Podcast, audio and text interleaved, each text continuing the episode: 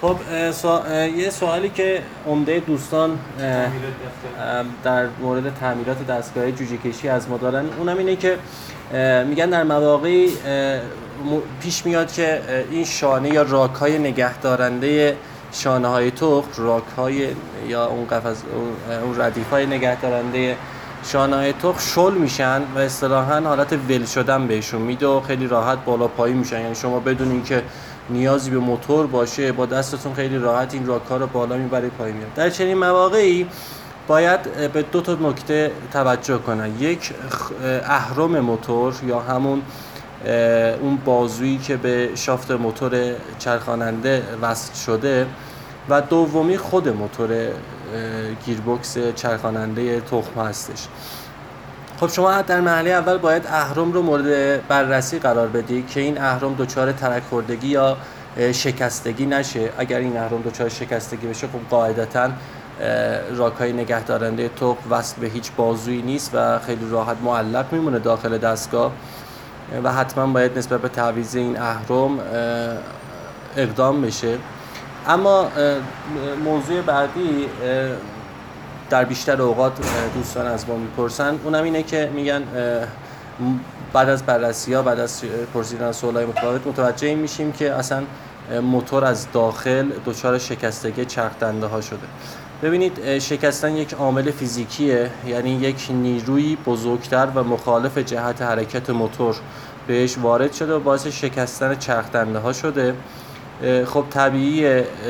در چنین حالتی حتما یک گیر یا یک عامل خارجی باعث شکستن این موتور شده، مثلا گیر کردن شانه ها یا درب شانه ها به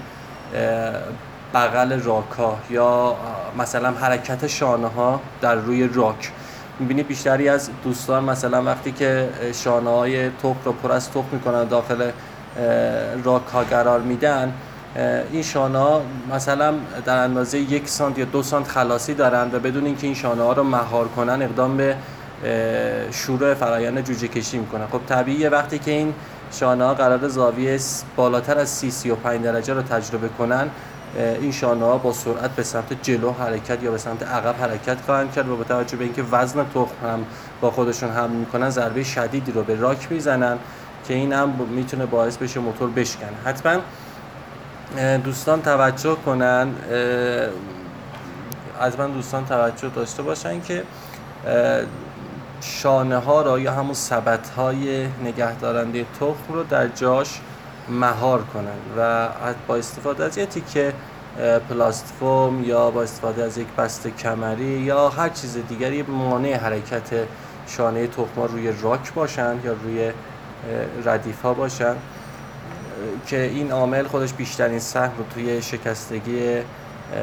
موتورهای گیربکس داره، چرخ‌دنده موتورهای گیربکس داره. و مورد بعدی اینه که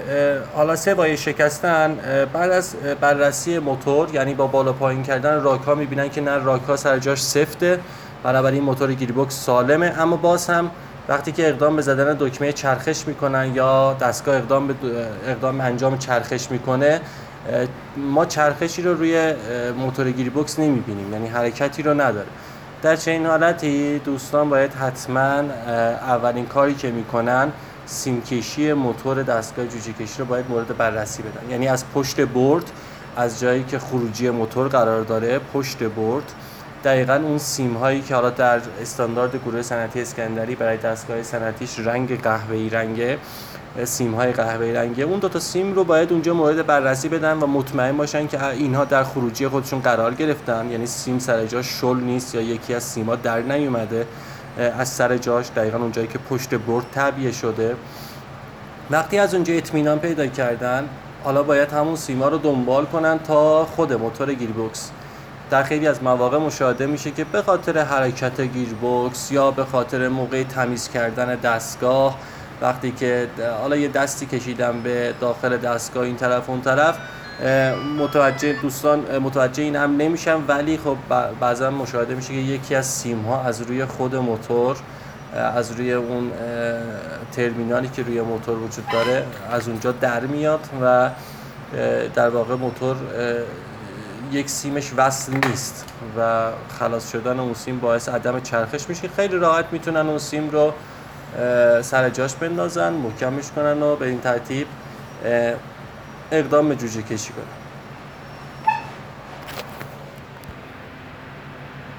السلام، ساعت 3 شد.